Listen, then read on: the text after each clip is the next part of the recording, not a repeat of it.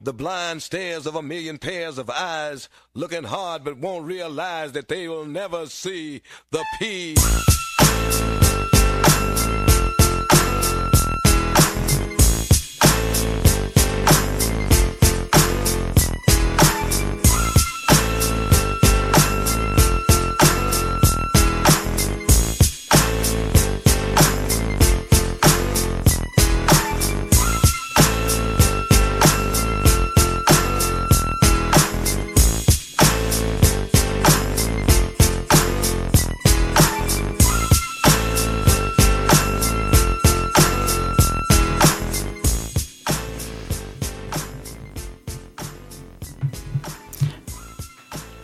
Yes, sir. We're right back at it. Double time this week here at All Eyes on Cleveland, the podcast. I'm your host, Brad Ward.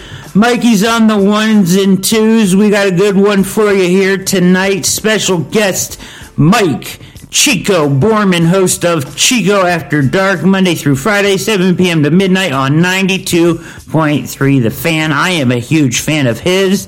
He will come on the show. Uh, we will talk uh, Browns, uh, among other things. Uh, very good interview. Know you will enjoy it thoroughly, uh, as we do always right about this time on this show, interviewing all of the intriguing and interesting personalities in the Cleveland sports landscape. Then we'll come back after the interview and I will get into three major topics tonight. The most difficult and pivotal stretch on the Browns' schedule. Plus, why Scottie Pippen has no right to be pissed about the last dance.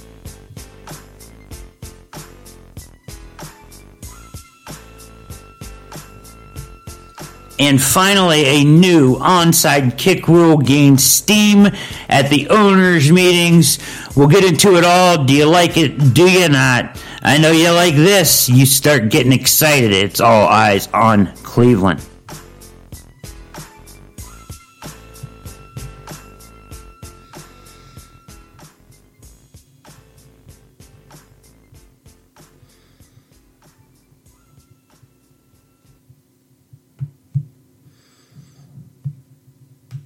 And there it is. We are right back at it. Uh, All Eyes on Cleveland, the podcast, can be listened to where all popular podcasts are found, including iTunes, Spreaker, SoundCloud, Spotify, Stitcher, iHeartRadio, the TuneIn app, radio.com, and Google Play. Will be published tomorrow morning at USA Today Sports Media Group's The Browns Wire.com. Keep an eye always on the BrownsWire.com as Jeff Risdon just pumps out content there. Anything you need to know about the Browns, it's there all the time. Plus, uh, I write there as well. Uh, you'll have an article coming up here this weekend, so look for that. You can follow the show on Twitter at All Eyes on Cle, C-L-E. Um, and, uh, of course, you can go to the website, which is www.alleyesOnCleveland. Special guest tonight, Mike Chico Borman, one of my favorite. Chico is the best. Uh, hosts uh, Chico After Dark at 92.3 The Fan. Uh, five hours uh, he covers by himself. Takes a special talent to do that. Uh, he's our guest tonight. Uh, it's a great interview. Know you will enjoy it. We're going to come back, as I said, talk Pippen uh, for a minute. He's bitching about uh, The Last Dance, the documentary. Uh, and I'm going to tell you why uh, he doesn't really have much of a reason to bitch. Maybe he does, but not as much as he is. we're going to go over the most pivotal stretch in the Browns' schedule. I know uh, that will be intriguing for you. And then, of course, uh, the onside kick rule could change. It's gaining some steam. I'm not sure how I feel about that. We will discuss the potentials there. Uh, you are listening to All Eyes on Cleveland. I am Brad Ward. Mikey's here on the ones and twos. Had uh, a, a wonderful chat here with uh, the one and only Mike Chico Borman of 92.3 The Fan. We're going to get you to that interview without any further ado. We'll come back afterwards and hit those three major topics plus anything else that comes to my mind in that amount of time. Uh, thank you so much for listening. Enjoy the interview. Uh, Chico was kind enough to give us his time, and he is uh, special talent and a wonderful interview, and we appreciate him coming on the show. Uh, here is myself and Chico uh, talking Browns, talking Cleveland sports. Uh, we'll come back after this and uh, get down in even further into the the muck uh, when we get back. So enjoy this interview with Mike Chico Borman of 92.3 The Fan. I am elated to welcome to the show tonight a very special guest. I am a huge fan of his work, and uh, we are uh, lucky to get him. Uh, he is Mike Chico Borman, host of Chico After Dark, Mondays through Fridays, 7 to midnight at 92.3 The Fan, and you can follow him on Twitter at Chico923 The Fan. Uh, definitely a good follow. How are we doing uh, uh, tonight, Chico? Brad, I'm doing good, man. I don't know if I'm worthy of that kind of introduction, but uh, I appreciate it, and certainly appreciate you know you listening, and uh, and yeah, very uh, you know very excited. Hopefully to get back some sports here in the near future, but uh, it's been it's been kind of a, a a weird couple of months for sure, no doubt about that. The strangest of our lives, probably. Um, to be honest, it was you know really weird, or at least uh, my adult life, I would think. Uh, how how how are you uh, handling all that? You know, do you like you're, you're getting to work from home, right? I would assume. Um, that's a nice thing, right? Yeah, we're doing the we're doing the show from uh, from home uh, each of uh, each of the the shows, whatever. It's believe it or not, like I I really like going into the station, um, and it's easier. It's easier from a uh, you know just from a logistics standpoint because you have everybody right there. Um, it can be kind of you know I, obviously it's it can be done, uh, but you know when you when you're not there seeing somebody personally or you know, let's say I'm filling in uh, for somebody and doing a show with Dustin like I did earlier in the week. Like normally, you know, we can see each other and you can kind of, okay, you go or, you know, do you have something you want to say? Or, you know what I mean? Like you can, you can kind of see those things happening. So it's, it's been a little bit more challenging. Um, you know, I, I'm anxious to get back and, and see some people. I never thought I'd say that, but yeah, uh, yeah. but yeah, I'm anxious to get back in studio and hopefully we'll be able to do that. But uh, certainly there's bigger uh, bigger problems out there, so I'm just grateful to be able to talk sports and and uh, hopefully get through this with the folks. Yeah, so you know, I've had uh, you know, my show is called All Eyes on Cleveland. We've had quite a few of, uh, you know, we had. Uh, uh, Peterlin on, um, and then we had uh, you know Ken Carman two weeks ago, and I saw that you just interviewed, and I listened to the interview actually with Nick Shook, and he's been on quite a few times. So um, uh, good stuff there. I enjoyed your interview with Nick. Nick's one of the best. So um, you're uh, always been a fan of your show. I enjoy your. Uh, I used to tweet you all the time about your uh, tra- your translator was one of my favorite bits that you did. That's right. uh, and I enjoyed that one very much. So, um, but we'll get we'll get into some Browns here a little bit. Uh, you know, just uh, uh, you know, it's not as current as some of the stuff we're going to talk about tonight, but I want to hit on it because I, I have you. So, you know, impressions of the new front office and you know were you happy with i mean i would think you'd be pretty happy most people have but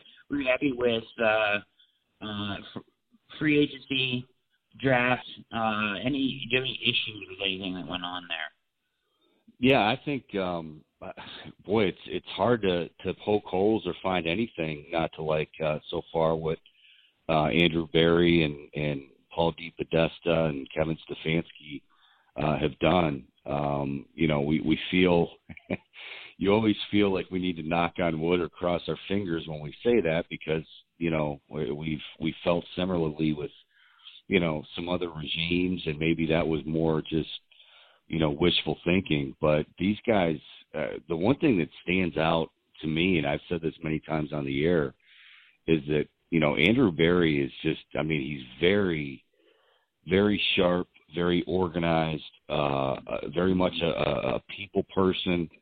Um you know and and you can just you can just tell that you know there's a certain calm and everything's under control you know type uh type personality. And i think that you know when you go through the years and you know john dorsey i i've always i've always been a fan of dorsey's. Like i think he's a great talent evaluator. But the bottom line is this um you've got to be able to work together in that front office. You've got to have collaboration which was ironically, you know, Freddie Kitchens' buzzword last year when he got hired. yeah. And and it was anything but collaboration. So I just feel like for the first time in a long time, maybe since they've been back, I don't even know if you want to go back that far, that you finally have a group that, you know, they're on the same page. Um, and that doesn't mean they agree on everything, but they're all willing to work together and that is important. I mean, there's we can criticize Jimmy Haslam for a lot, but that that is something that he has preached uh, as far as harmony and everybody working together. I finally feel like we have that, and I think you saw. My gosh, as far as the you know free agency, Andrew Berry said he would be aggressive. We didn't really know, you know, uh, what to expect, and and he didn't waste any time. Obviously, going out there and landing the likes of Austin Hooper and, and Jack Conklin, and and then uh, obviously in the draft. I mean, we'll see, but uh, I I don't know how you can argue with with Jedrick Wills and and uh, I hope Delpit can tackle. Uh, I'm a, I I love the athlete. I'm a little bit afraid because that's a defense that that really needs to improve upon uh, their tackling from one year to the next, from last year to this year. But uh, I, it's it's hard to find a whole lot of faults right now with this uh, with this front office and and head coach Kevin Stefanski. Obviously, they need to get on a field together and and need these all important reps whenever they may be and however many they may be. But uh, so far, I I don't know how anybody can complain about what they've done. Yeah, no, definitely. I, I don't think you can complain at all. If I wanted to split hairs, I would I would have rather seen them take Antoine Winfield there uh, instead of Delpit. Um, but that's just you know uh, personal preference and things like that. I just thought he was a better player, uh, you know, coming out of 19. But if you look at the 18 tape, you know, Delpit looks uh, just as good. So it may be that you know that high ankle sprain they expect him to get back to 100 percent, and he'll be everything that that they thought he was going to be. Um, as far as uh, you know, I'll be honest with you, Chico. I, I was. Uh, I was kind of down on the hire at the beginning for a couple of reasons. First of all, I thought the um, I don't want to get into all this because it's ancient history now, but the coaching search seemed very. Uh, it, it was like a formality, and it was kind of a joke. If you're going to put Paul DePodesta in hiring in charge of, you know, hiring, uh, then of course he's going to get his guy. Uh, and I was hoping for Josh McDaniels. Um, so that that was disappointing, and I thought that was kind of a farce. Uh, you know, going through the motions there, even bringing those guys in. If he's gonna, you know, ultimately Josh McDaniels probably would have fired DePodesta, so he's not going to sit there in the room and hire the guy that's going to fire him. it seems kind of silly, right? Uh, but um, either way, I am impressed with Stefanski. Berry is very impressive, but Stefanski, you know, he seems like that adult in the room that they've needed for the longest time, right? Um, he is uh, uh, all business and uh, intelligent, and uh, so first impressions, um, including you know not just talk, but including what they did in free agency and the draft, I've been very very impressed. Yeah, I think um, in terms of Stefanski and, and and to go back that far, which my God, now with everything going on, seems like five years ago. but, yeah, yeah. but yeah, I I wasn't, you know, I was kind of neutral. I mean, I, I did admittedly, I wanted Josh McDaniels, um, but I think it's clear. You know, I just got done saying that you know these guys are working together and everybody's on the same page, and I think it was clear that if McDaniels was going to be the guy, that he was you know he wanted things his way. And that doesn't mean necessarily that he wanted final say on everything and but there were going to be changes. Like DePodesta you mentioned probably gone. Um you know I Andrew Berry would that work? Who knows? Um right. so I mean I, I think I think we were all you know well this this McDaniel's hire perfect because obviously if you look at it from a a QB standpoint, great relationship and, and obviously great production with Tom Brady in New England. So that's got to translate to Baker, and Baker needs that uh, you know needs that that coaching. So this will be the this will be the guy to do it. And you know it, it's it's just much more involved in that than that. And I think that you know even myself and and others at the station we were kind of you know, Stefanski isn't a big splash hire by any means. Andrew Berry's not a big splash hire, but that doesn't mean that they're not very capable. And um, you know, it's okay to have reservations. It's okay to, you know, say, hey, we've been here before, so we want to see these guys prove it. But I, I feel very comfortable. I've got to say, Brad, I feel very, very comfortable. Um, you know, with all these guys. Now, again, much like we said with Freddie last year, and Freddie himself said it uh, there's going to be adversity, and there will be adversity. Um, I, I was confident that Freddie would be able to deal with that. I I thought Freddie was going to be the guy, but clearly I was way off there. But I just think that they're going to, you know, they're going to be very, uh, very united, and I hope that trickles down and pray that trickles down to the team because if so, um, you know, I, I think they've got a lot of talent. Maybe a few holes on defense, but a team that could certainly do much better than six and ten if uh, if everybody's on the same page. Yeah, uh, definitely. The talent is there. The same talent's there. In fact, probably you know if you look at the offensive line, the talent is much improved on that side of the ball, right? Uh, I feel like I did a good job of firing a lot of one-year contract darts at the defensive side and kind of saying, hey, you know, uh, I like Karl Joseph. I like a, uh, you know, uh, a Billings, uh, Claiborne, guys like that, uh, that will help you for a year, and, and we can address that when we have more time. But um, you know, the way they address the offensive line, uh, who, how can you complain? The offense looks like it's going to be fantastic if all everything comes together. You know, uh, we said the same thing last year. Although, however, this year all the power rankings have them in the twenties. So the question there is, with it no change in personnel really, uh, and a new coach and is that just overcorrection? Uh, all of the the you know everybody ranking them in the mid 20s and power rankings and picking them third in the AFC North. Yeah, I think to some degree, I, I and I don't see how it couldn't be. I don't blame, I don't really blame those people for doing that. Um, you know, because it really is a especially after last year where expectations were so high and I mean right. they just look let's face it, I mean they pretty much just fell flat on their face. But I think to go back to uh what we were talking about before and it's not pick on Freddie, but I mean the guy was inept and I mean I I don't think any of us had any idea you know just how overwhelmed and and uh and ill prepared he was to take this job. So it did you know, obviously rub off on the offense. And, and yes, that offensive line was was certainly not great last year, not even close.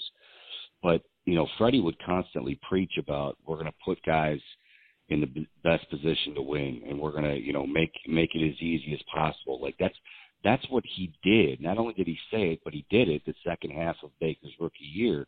Last year was just it was just bizarre all the way around. I, I you know, I don't think there was much communication. Freddie seemed to be doing whatever the hell he wanted to do, which was obviously not successful. But you know, you mentioned the offensive line. I mean, it's wow. I mean, night and day.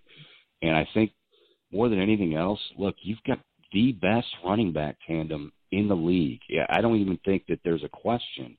So now, if you've got those two guys in the backfield and an offensive line that hopefully can get some reps and get used to the outside zone. I, mean, yeah, Baker's still going to have to make plays, but I mean, you tell me a, a defense that's going to be, you know, up to the challenge of stopping that kind of a running game with the guys up front and the guys in that backfield with uh, with Chubb and, and uh, Kareem Hunt. No question. Uh, you are uh, listening to All Eyes on Cleveland, uh, the podcast. Special guest today, Mike Chico Borman, host of Chico After Dark. Make sure you tune in Monday through Friday, 7 p.m. to midnight at 92.3 The Fan. Uh, you can always go to radio.com and listen back if you're not tuned in at that time, which is a nice feature that I, I like to use to go back and listen to the show if I miss it. Uh, so um, moving on here a little bit to let's talk Baker for a minute here, um, Chico. Four coordinators in three years, uh, a, a, a pitiful.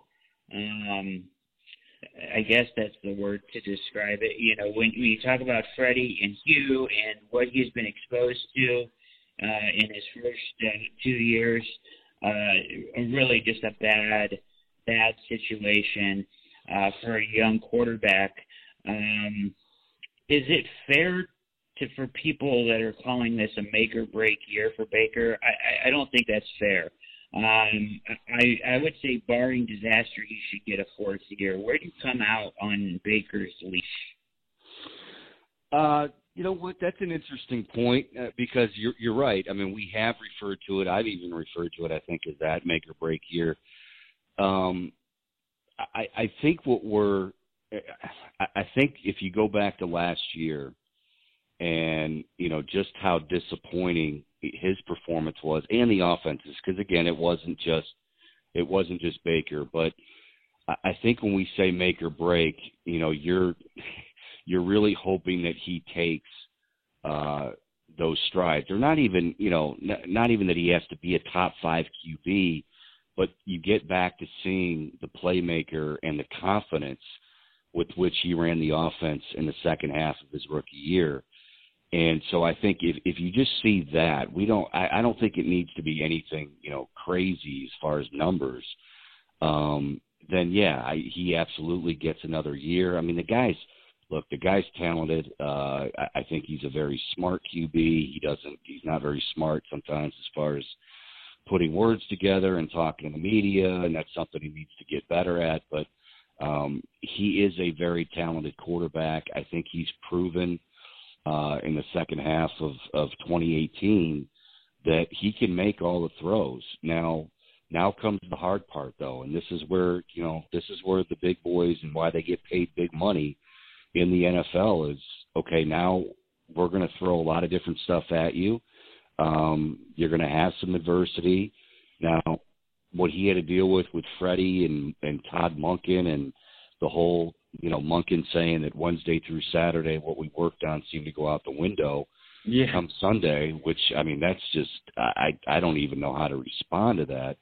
Um, you're obviously putting it uh, a, a great deal of pressure and and really just not even giving him a chance to succeed in that in that regard. But you know, Baker's got to be much more mature. Baker admitted uh, that you know he was buying into it and and you know thinking that maybe this was going to be easy. And I mean, the guys that that are the best, uh, that are talented, certainly, are also guys that are working hard. Are also guys that are making this a you know 12 month a year, 24 seven type job. And if he's going to be considered you know, in the Russell Wilson and and you know uh, Patrick Mahomes and you know I don't want to go too lofty here, but essentially like a guy like Russell Wilson is a guy that lives at the facility and is a guy that you know he doesn't care about Twitter, doesn't care about Facebook, doesn't care about Colin Cowherd saying this or that about him. He's just working. And Baker desperately needs to do that. If he does that, man, I think I, think the sky's the limit. I do believe that he is very worthy of that number one status and and could be a very very good quarterback for many years. But as we found many times with this team and over the years you can have a lot of talent. If you're not willing to work and you're not willing to have you know uh be coached and have those intangibles it can all be for naught. So you hope that's not the case with Baker. Yeah, um, this long bout of silence from him that we're kind of in right now, the midst of, is really nice, and, and I like to see that. it's that's a I think that's a positive step. I don't I don't want to you know jump the gun and and uh, take that for maturity or or you know, um, but it, at least maybe a, a baby step in the right direction. Uh, so um, I think that's good. Uh, I expect that this offense lends itself to him to be successful. You know, moving the pocket, the play action, a lot of what Stefanski's going to do is going to try to make things easy for him, and I and I think that's a good good thing as well. Um, Myles Garrett extension is being talked about. They're very hush hush about it, Chico. Uh, right now, I don't know if they're going to get it done this year. I'd like to see him get it done.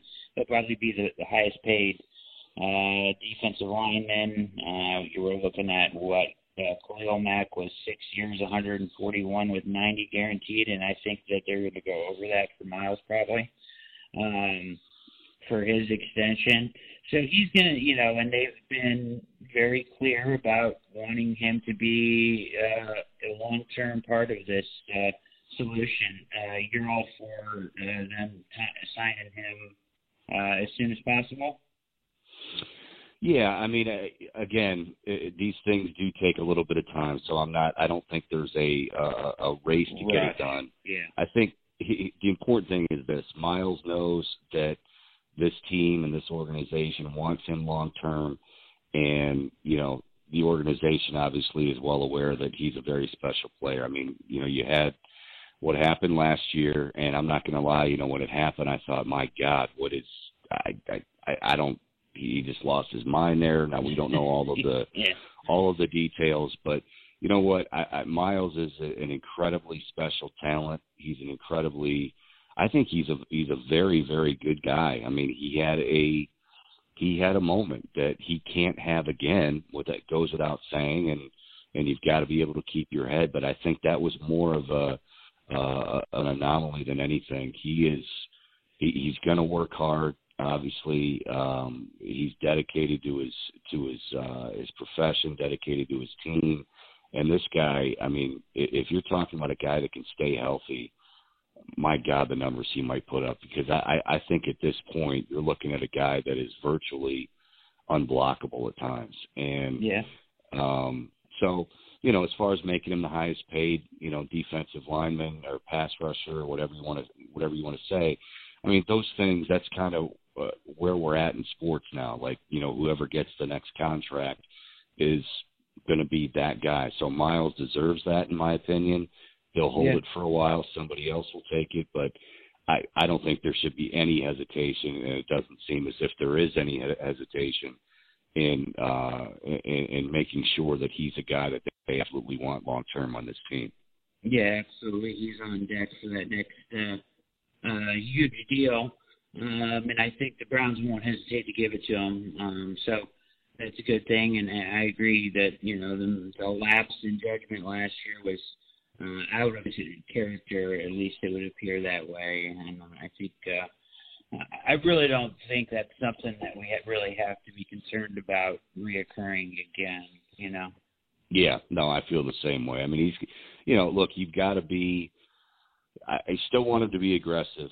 Um, but yeah. you know, it, there's just kind of learning, you know, how to how to channel that. And you know, I, I'm I'm a little bit concerned, but I I don't think that to that level we're going to see it. I, I think deep down he's, you know, he's a very very good good guy, a very uh, good teammate, and he had one bad moment. So uh, moving forward, I don't think there should be any any concerns at all about Myles Garrett. You're listening to All Eyes on Cleveland special guest Mike Chico Borman of Chico After Dark. Uh, make sure you tune in uh, at 92.3 The Fan, Monday through Friday, 7 p.m. to midnight. You can follow him on Twitter at Chico923 The Fan. I won't keep you much longer here. Uh, Chico, just one uh, or two questions here. I'll make them quick. Uh, well, the ones uh, question I've I've asked to some people, and it's a situation that I kind of see on the horizon coming here. Um, but uh, Andrew Berry and uh, Stefanski have both also, with talking about Myles being a, a, a big part of the Browns' future, um, have, have talked about Odell Beckham Jr. being a part of that future. Now, you know, I'm sure they've talked with him, had meetings with him, and so far so good, right? And they're talking about making him, you know, a long-term part of this.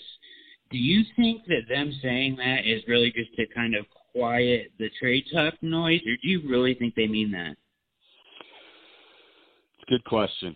I think um I think probably both. I mean, you know, any anytime you can, you know, quiet that stuff, and obviously they weren't happy, uh, you know, that it was brought up in the first place, which was kind of irresponsible coming from the the talk show host in New York that said it. But um, I, I think uh, I think they want my or they want Odell Beckham Jr. to be, uh, you know, the guy that he can be, the the player that he can be, the talent that he can be.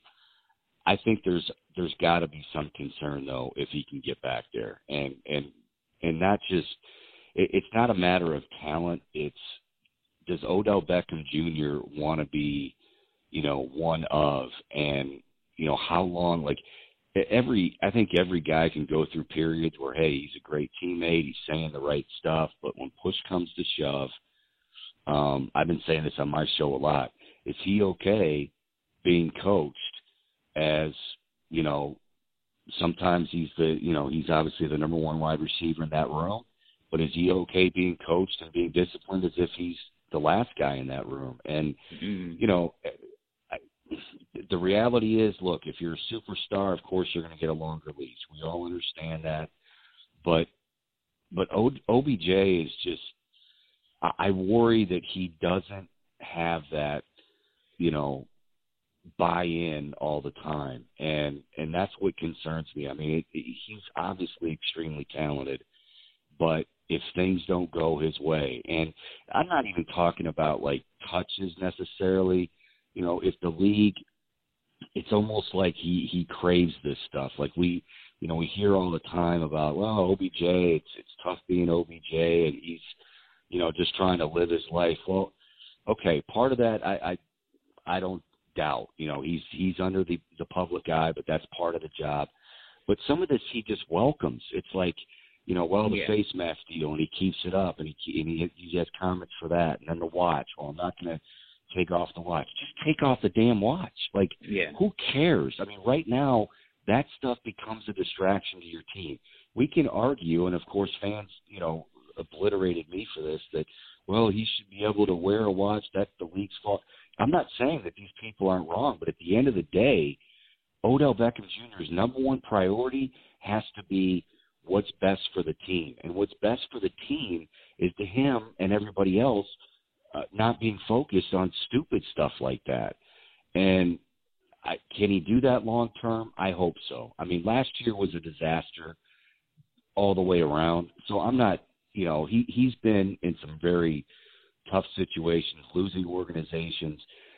If he wins, I get the sense that if he wins, that everything is okay. And and I, when I say everything's okay, I mean you know, hey, some games I'm going to get a lot of touches and and reach the end zone, and some games that some days that won't be the case.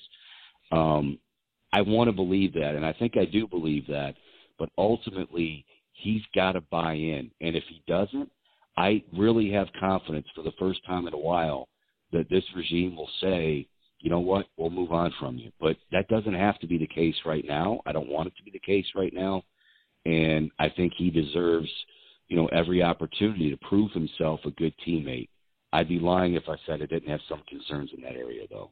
Yeah, I, I totally agree with you. It was really well said. Uh, the way you laid that out there about him, you know, he, it wasn't ter- he wasn't terrible. It, it's just like, come on, it's like you know, if I dressed up like a clown and ran around the city right now, you know, uh, on a you know a, a bike honking a horn and then said, "Hey, why is everybody looking at me?" You know, it's like it's a lot of little stuff. It's a lot yeah. of little stuff that becomes bigger stuff throughout the course of the year. I think with OBJ. Absolutely, it does. It, it adds up. Now, here's here's where it gets tricky, in my opinion, and uh, and we'll, we can wrap up with this, but I want to get your thoughts on this. So, say he goes out this year, Chico, and he has a monster year, right? Yep. So we got two scenarios. He goes out and has a monster year. Uh, tons of touchdowns, tons of yards. Uh, looks like the OBJ that everybody expects to see. I think he's going to want a new deal. Um, and I think I'm pretty sure that, like, if, if you know, that, that he's going to demand a new deal if he has that kind of year. Now, scenario two, he goes out and uh, has a subpar year again, right? Um, in both scenarios, I can see the Browns moving on. I don't know if, if the Browns would be the one to give him that new deal, and I don't know if they'd be the one to keep him around if he's subpar again, because at some point, you know, to me, analytics and DePodesta and all this stuff means salary allocation. And how Yep. long can you pay two wide receivers $28 million?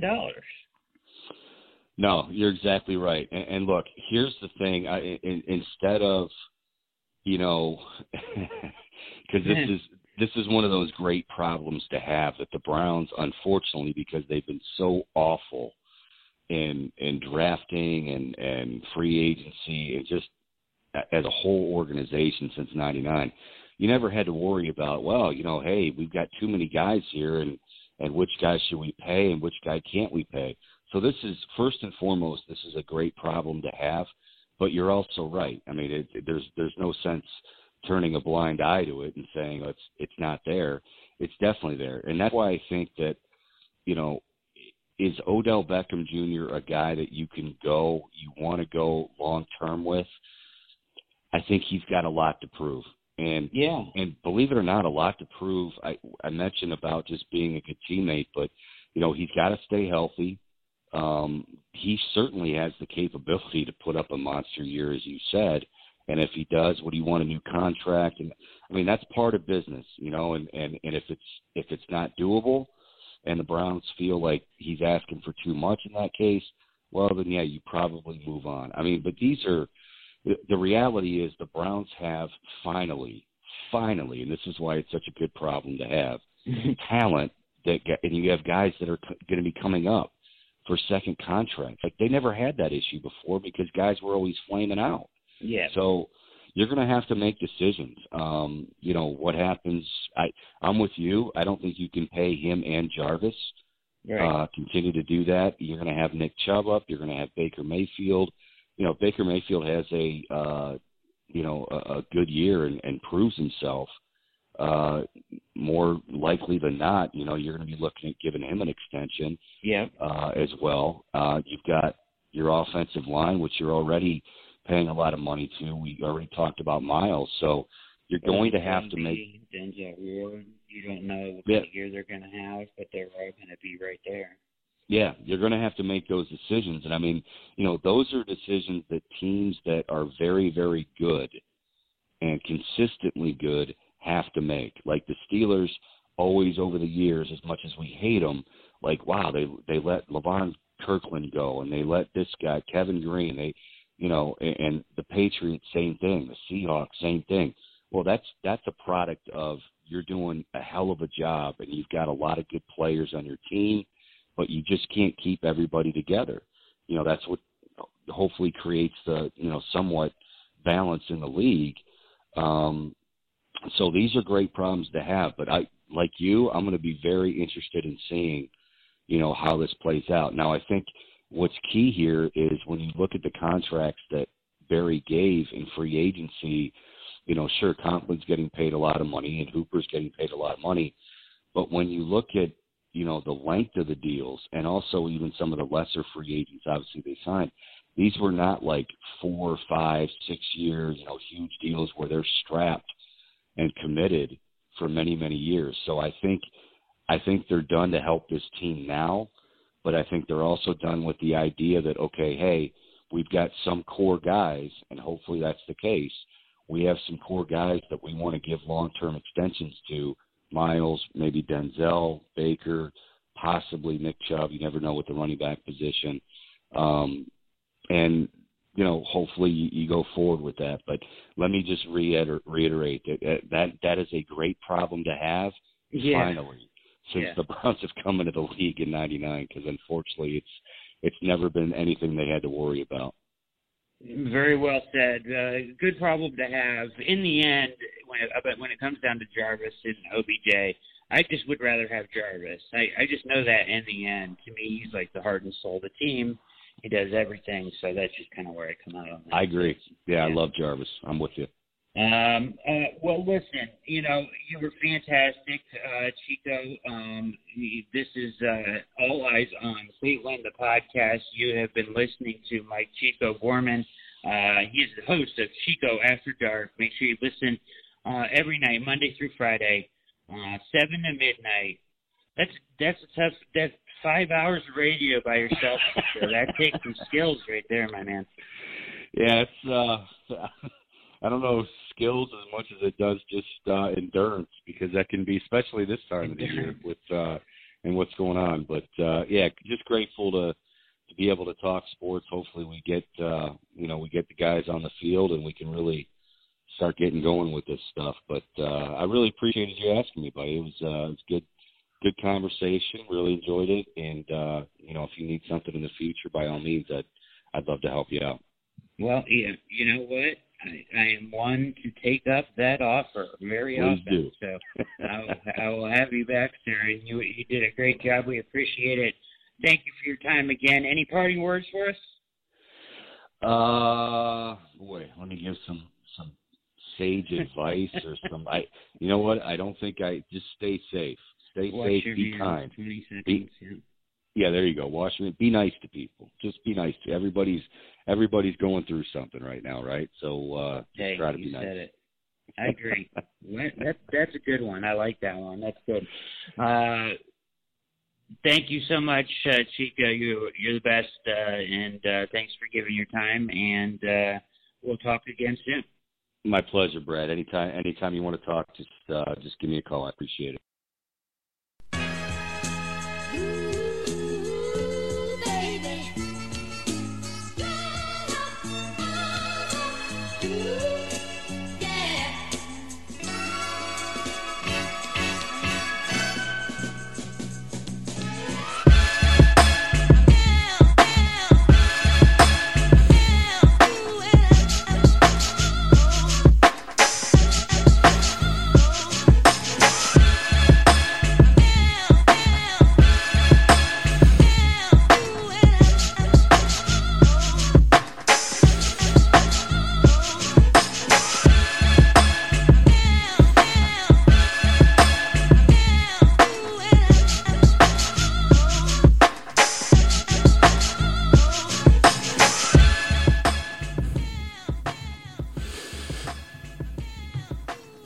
There it was, uh, a interview with the one and only Mike Chico Borman of 92.3 The Fan.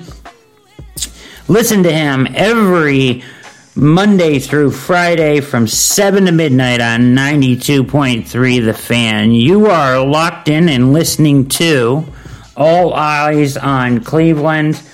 Mikey's on the ones and twos. My name is Brad Ward. I am your host. Hope you enjoyed the interview, as uh, Chico did a great job for sure. Uh, I've got some other stuff to get into here uh, tonight, um, as usual, uh, before we get you up and out of here. But uh, some good stuff tonight, so we'll get to that. Mikey, go ahead and kill that.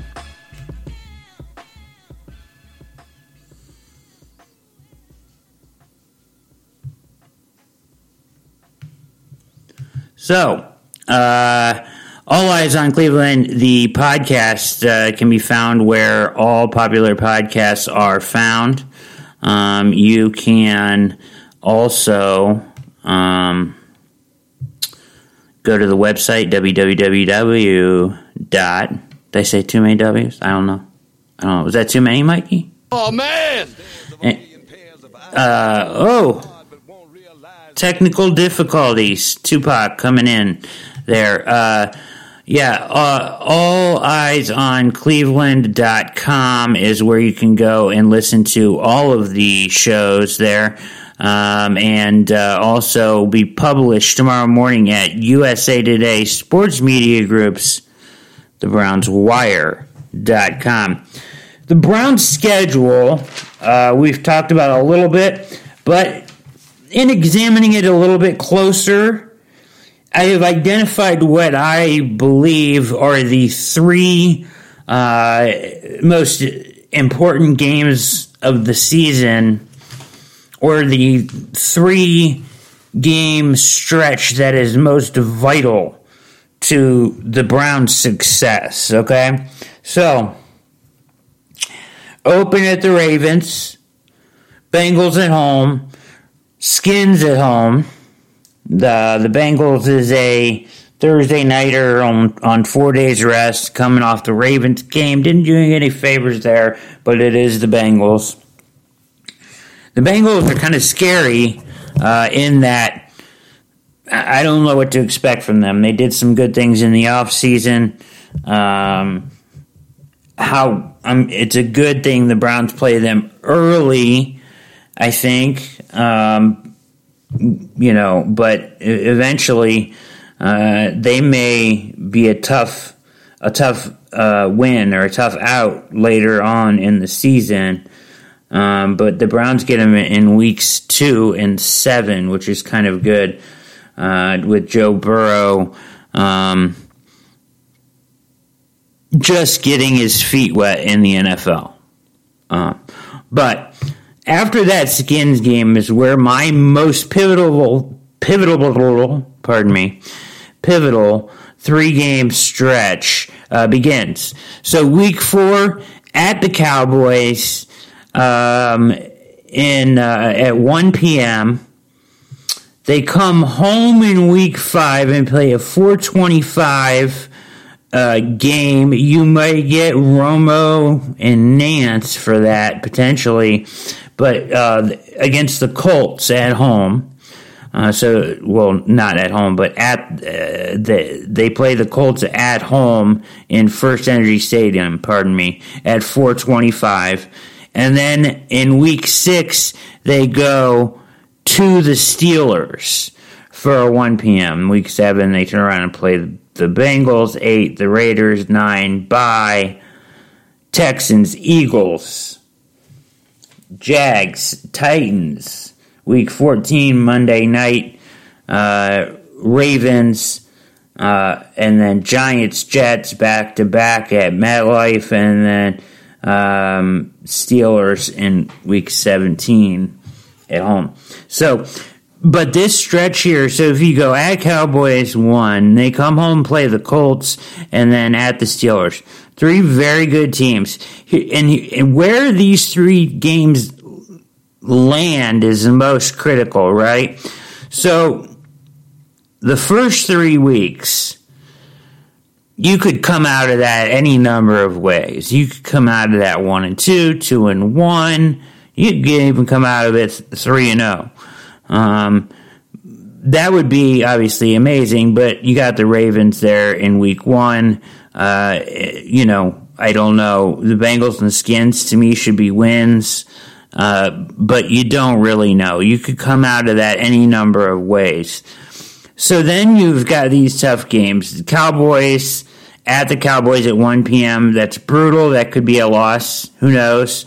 Um, you know, Colts are going to be a very good team. Philip Rivers lights up First Energy Stadium, 4:25 p.m. game, uh, big game uh, there, and then at the Steelers at 1 p.m. So three really good teams that you could lose to. My fear is you come out of that three game stretch under 500 and it's going to take a job by Kevin Stefanski to keep everybody on it and in it and bought in. My fear there is you get to a point there if say what if you lost 3 in a row there and you're uh, looking at say you lose the Ravens, win, win, and lose three in a row there. Just just throw out that hypothetical. Um, and you're looking at two and four after six weeks. You got to get total buy in. This isn't happening again to us. This is not last year because you're going to get guys that were around here we go again. You know, um, and the, it, keeping that locker room together through that stretch, whether you come out of it above 500, at 500, or below, that's a tough stretch. You've got to keep the morale and, and the buy in and everything the same, and that's a tough, tough, tough job. It's key that the team shows its character coming out of week six, even if they're two and four. Even, you know, so uh, if, if they're three and three, two and four, coming out of that, you may say you lost two in a row. They got it. That's where that to me, that's like a character point. Like circle or draw a line between six and seven. And what they do after that stretch, no matter what their record is there, decides their season. Because that's that's that character check. That's what Fre- Freddie, despite being a terrible head coach, had it right when he always said, "Adversity is going to hit." Right, and it's how we respond to that adversity. This is adversity is going to hit right here. Uh, very very likely that is some adversity is going to hit right here potentially they're staring a two and four start in the face, in my opinion. And if that two and four start happens, they can't say, yeah, here we go again, same old Browns, same old, and then they maybe they lose one or two uh, to the Bengals and the Raiders, and then they go on a bye and they come back, and you know, it, it's then you're battling uphill the rest of the season and you're losing some of the locker room and but it's got to be full buy-in no matter what happens these 3 weeks we know that through the next all the way through the season all the way through week 17 when they play the Steelers again at home we are going to be in this thing we have the talent to beat any team we play because the last 3 weeks of the season are very winnable. You know, you go at Giants, at Jets, Steelers home, you can go 3 and 0 down that stretch. You go at Jags, um, Eagles at home, you can win. At the Titans, you can win. You know, Bengals, Raiders, a two game stretch there, you can win. Bengals, Redskins, you can win. But no matter what, this is your character checkpoint because if you come out two and four, which I, I fear, or three and three, or whatever, even four and two, you've got to. If they come out of that four and two, they're looking really good, right? They beat a couple good teams. They, you know, are almost halfway through the stadium with with a couple of teams in front of them that are very beatable. Uh, going into a bye week, I like they have the two week two weeks off potentially as long as everything remains the same before they play the Texans, which is good because that that that's going to be key. Um, that Texans team is very good. Um, so I just think this is the point in the schedule you circle two and four. If they come out of that two and four, you can't let the locker room go. Here we go again. Okay, it can't happen because the wins are still on the schedule to get where you need to be the rest of the way. Uh, it can't be, yep, just like last season. Here we are, two and four, uphill battle. It can't it can't happen. It's up to Stefanski. It's up to everybody in there. The buy-in has to be there. That no matter what happens against the Cowboys, the Colts, and the Steelers in weeks four, five, and six, that their character is as a team is strong enough and they are uh, have the backbone to come out of that know that they are still contenders and go win enough games to get them in the postseason because to me this is a playoff team but that three weeks is brutal and where it's placed after the first three weeks you could be looking at two and four. It's not out of the realm of possibilities. But if you can avoid that two and four and come out of there three and three or four and two, I think you're looking good. But even if you come out two and four, you're not done, but you're going to have to show a different kind of character than we've seen from Browns teams in the past. That's my pivotal stretch uh, for the Browns. You're listening to All Eyes on Cleveland. I'm Brad Ward. We had uh, Mike Chico Borman on earlier as our guest. Mikey's on the ones and twos. A couple more topics, and we'll get you out of here tonight on our second show of the week. Hope you enjoyed uh, Nathan Zegura earlier this week, uh, as that is also available um, at our website, uh, alleyesoncleveland.com. And then, of course, uh, where any popular podcast is found, um, Google Play, Apple Apple Podcasts, Stitcher, Spreaker, Spotify, all that good stuff. Um, so uh, the onside kick,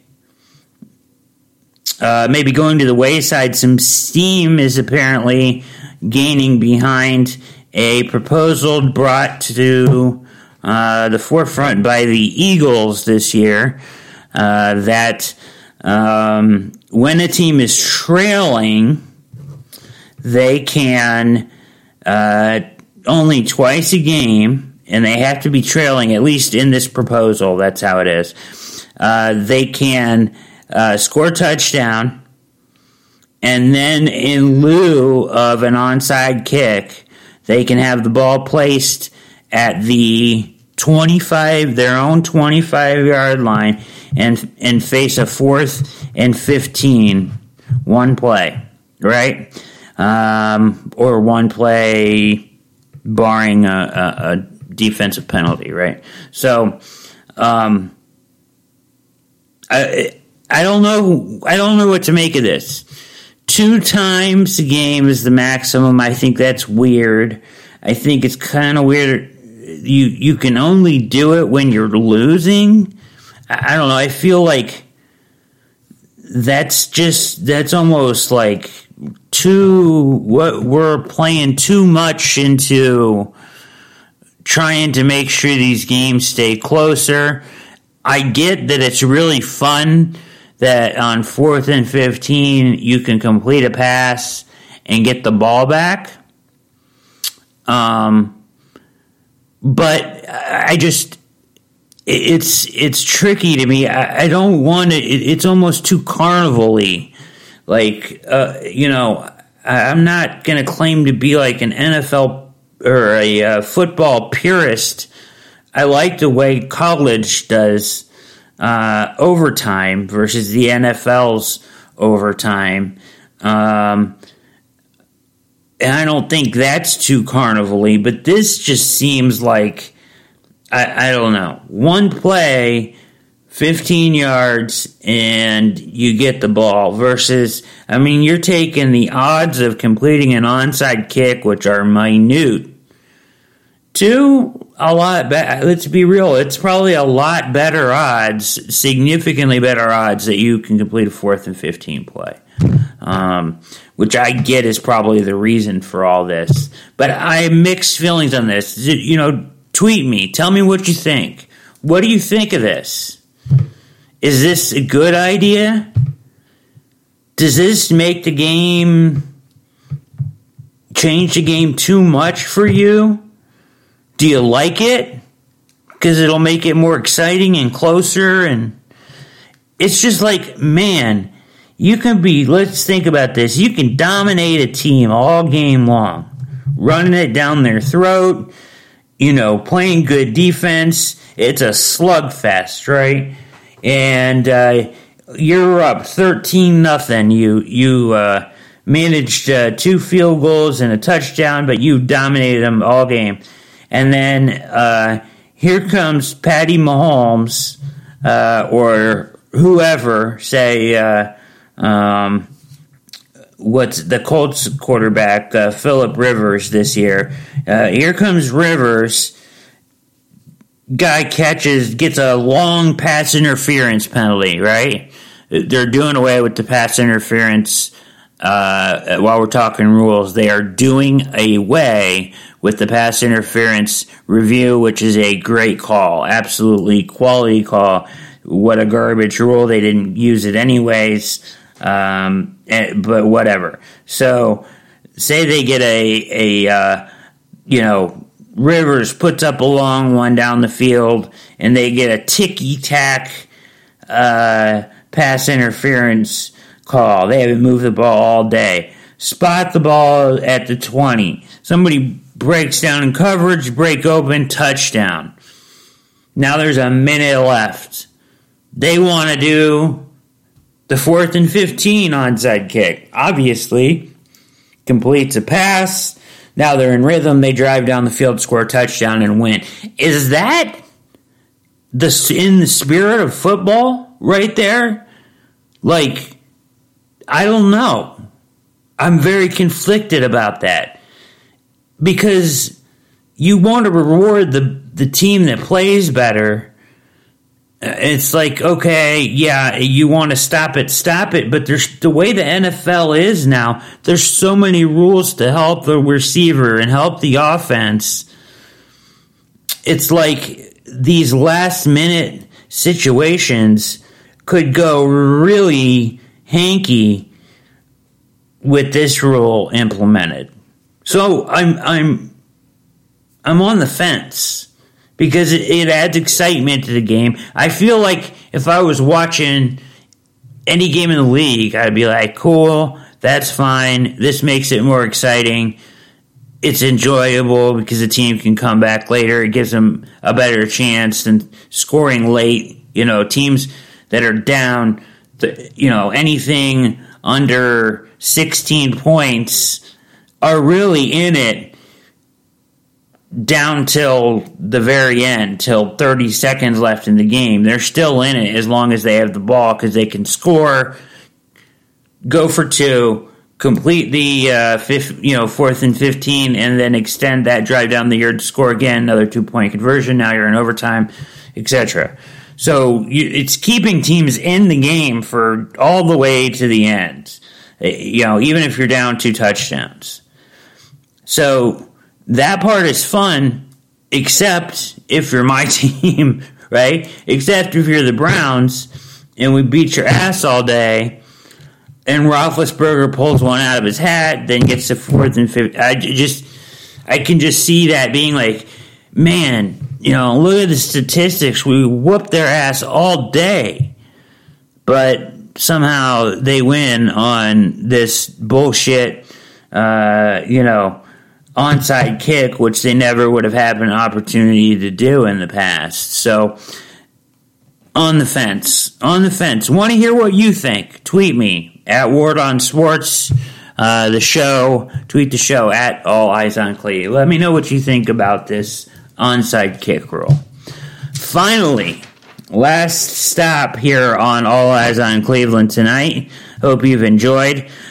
I know that many of you, most of you, have watched The Last Dance. We haven't talked about it on the show at all yet, but Scottie Pippen is pissed. He is Oh, pissed. man. Yes. Oh, he man. is furious uh, about the way he was portrayed in The Last Dance.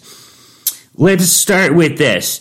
It's there's no documentary without Michael Jordan commentary and all in. So obviously, those of you that are saying it came across at times as Michael Jordan propaganda, and it's going to lend itself to that a little bit because you can't do it without the guy, right? And the guy likes to make sure that, that you know that he beat you, right? He likes to make sure that you know how good he was. And he was that good. The greatest ever, in my opinion. Um, but Scottie is pissed um, at Michael and at everybody else, and many other players are. But we're going to talk about Scottie right now because to me, Scottie Scottie has one person to blame for for being pissed. You know, man. Scotty has himself to blame to be pissed because let's be real, he's mad because they called him selfish. Michael called him selfish, right? Um, and the reason he called him selfish was because in 97 98, the last dance season, um, he passed up the his entire offseason to did not have surgery that he knew he needed the entire offseason and elected to have it done when the season started. I'm sorry, but that's selfish. If you did anybody did that today in the NBA, you would be like, "What the what the fuck are you doing?"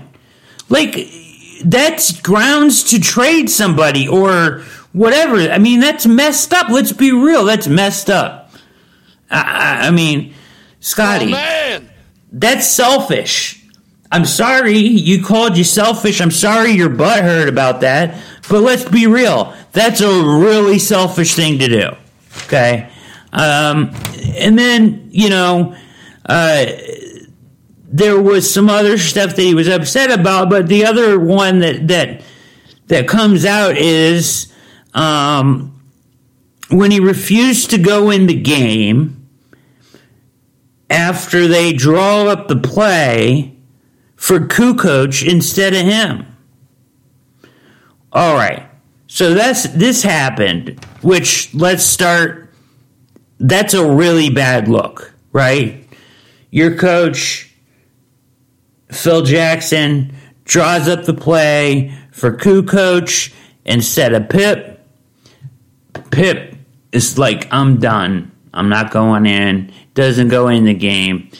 So it's really not about the team. Let's be real about that, right? Like for him, in that moment, it's not about whether they win or lose. It's not like, yo, what can I do to help my team right now? It's, I want the last shot. Or else I'm not even going in the game. So that that's as bad of a look as you can get. That's a really bad look, Scottie. That's a bad look. Okay, so Oh man. now we're reliving this, right? Here's your opportunity to say, I was caught up in the game. I thought that me taking the shot would give our team the best chance to win in the moment. I overreacted. I never should have done that. I regretted it. Da da da. Scottie's first first of all, Scottie is very stiff when in all of his answers, in all of his replies throughout the documentary, he's very stiff. There's no personality there. It, it's just very like it's hard to like. Okay, he doesn't do himself any favors in the way that he is portrayed. Oh man. But then he really doesn't help himself when he has the opportunity to talk about this moment and he says that he would have done the same thing if he had to do it over again. Oh man. Oh man. Oh man. Oh man. I mean, what are you doing? What are you doing? Here's your opportunity. Explain it away. You'll look better. You're one of the all time greats. He was a small forward ahead of his time with his length, his ability to facilitate. He's a fantastic player. No question about it. But the light, the bad light the way that he was viewed in, in a bad light that he's talking about, he has no one to blame for but himself. Um, the decision to not have surgery until the season started. Selfish, very selfish, actually shockingly selfish. So you can't blame Michael for saying he's selfish. And then his chance to talk about this situation and in his very stiff and, and not relatable way says that he would do it all over the same way. Uh, sorry, Scottie, not going to come across great. So there it is. He has nobody to blame but himself, in my opinion. Um, Last Dance is over. Uh, they uh, it was an enjoyable documentary. Um, there were there was less. Just some quick thoughts on it, and then we'll get you out of here. There was less of ninety eight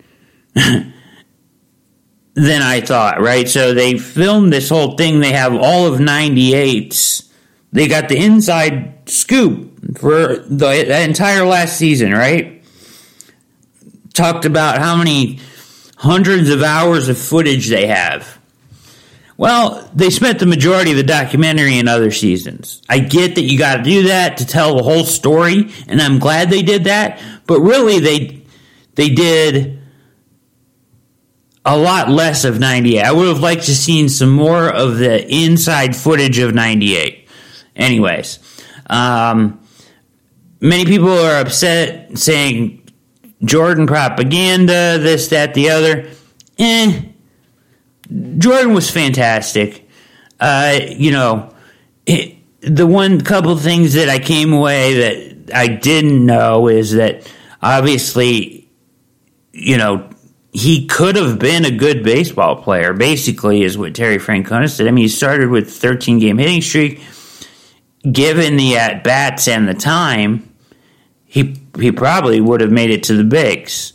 Not something I knew because everybody at the time made fun of how bad of a baseball player he was. I remember that as a kid.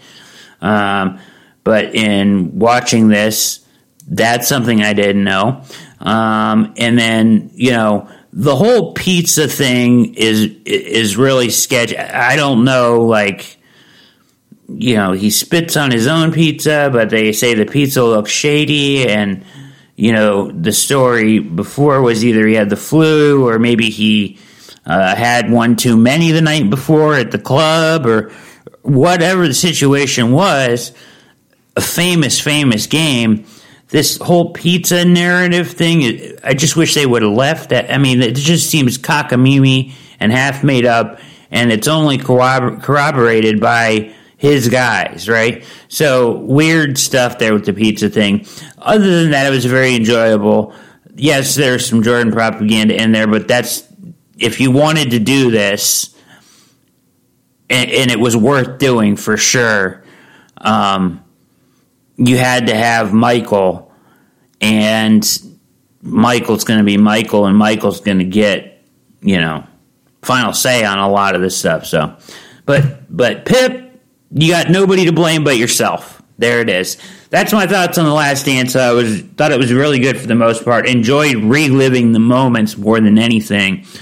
Um, a lot of that stuff we knew. I really, uh, you know have watched specials on you know the Bad Boys and stuff before. I'm a big Jordan fan, so a lot of this we I knew um, already, factual wise, uh, and lived through some of it, uh, most of it uh, at the end.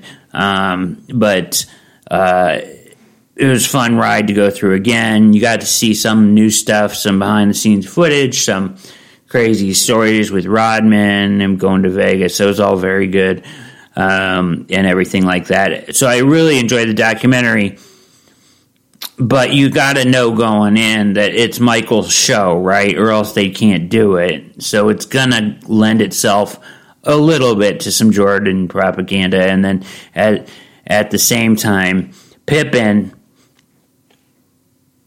the other guys that are pissed, there are some other guys that may have more of a, rightful reason to be upset about the way they were shown in the documentary.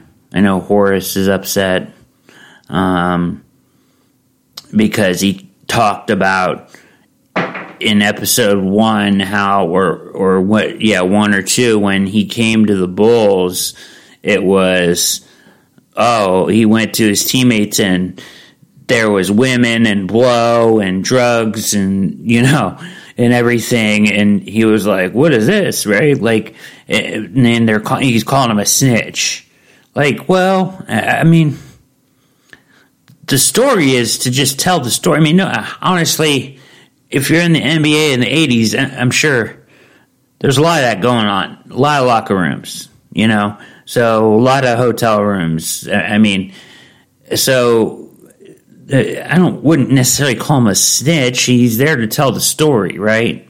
Whatever they wanted him to not expose that or whatever. I guess Horace didn't. I, I can't really blame Michael for exposing that. I kind of assumed that that was probably going on a lot, anyways. But either way, um, as far as Pippen goes, which is what the segment was initially about, and then I'm going off on my thoughts on the documentary because there's a lot there to to take in. Ten episodes worth um, of the greatest basketball player of all time, but you know, as far as Pippen goes, very stiff, very hard to relate to, uh, unrelatable guy. Yeah, he got a bad deal. Jerry Krause, all that stuff. But the stuff that he's upset about, as far as being called selfish, sorry, bro, that was selfish. man! And your chance to kind of, you know, put yourself in a better light uh, on the not going back in the game and then saying you would do it all over again. Oh, man! It's just a really bad look and not a good decision, and you sound like an ass, kind of. So you did it to yourself, bruh. That's how I feel about that. This has been All Eyes on Cleveland. I hope that uh, you guys have enjoyed the uh, interview with that we did earlier with Mike Chico Borman. Um, hold on here, Mikey. Go ahead and get that. Yeah, there it is. Mikey's on top of his game tonight.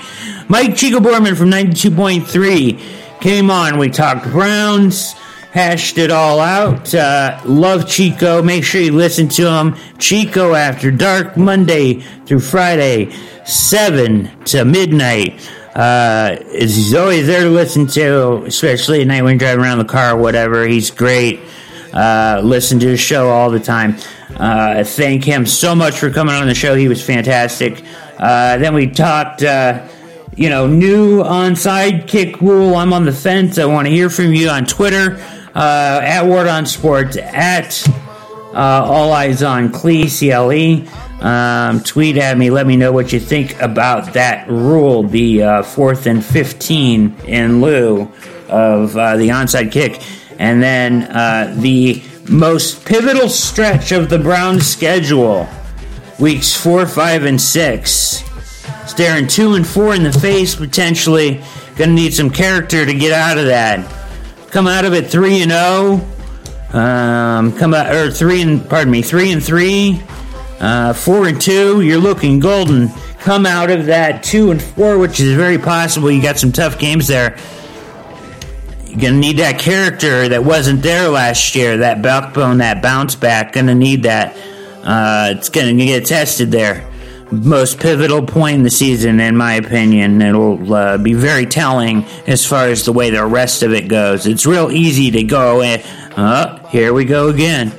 Hope you've enjoyed it. Uh, think the Browns are a playoff team, so I really think that they can avoid that. If they come out at three and three, four and two, they're looking really good. They got all the talent again, so it's okay to be excited, Browns fans. It's okay. The talent's there.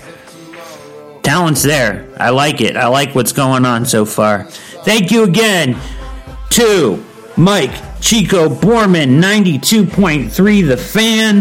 Hope you enjoyed it.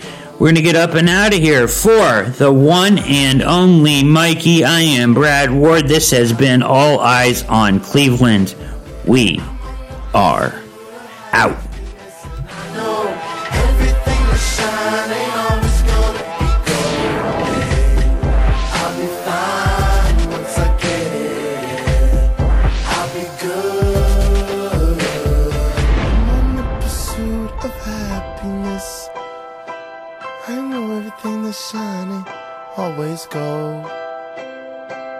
be fine once I get it. I'll be good. good.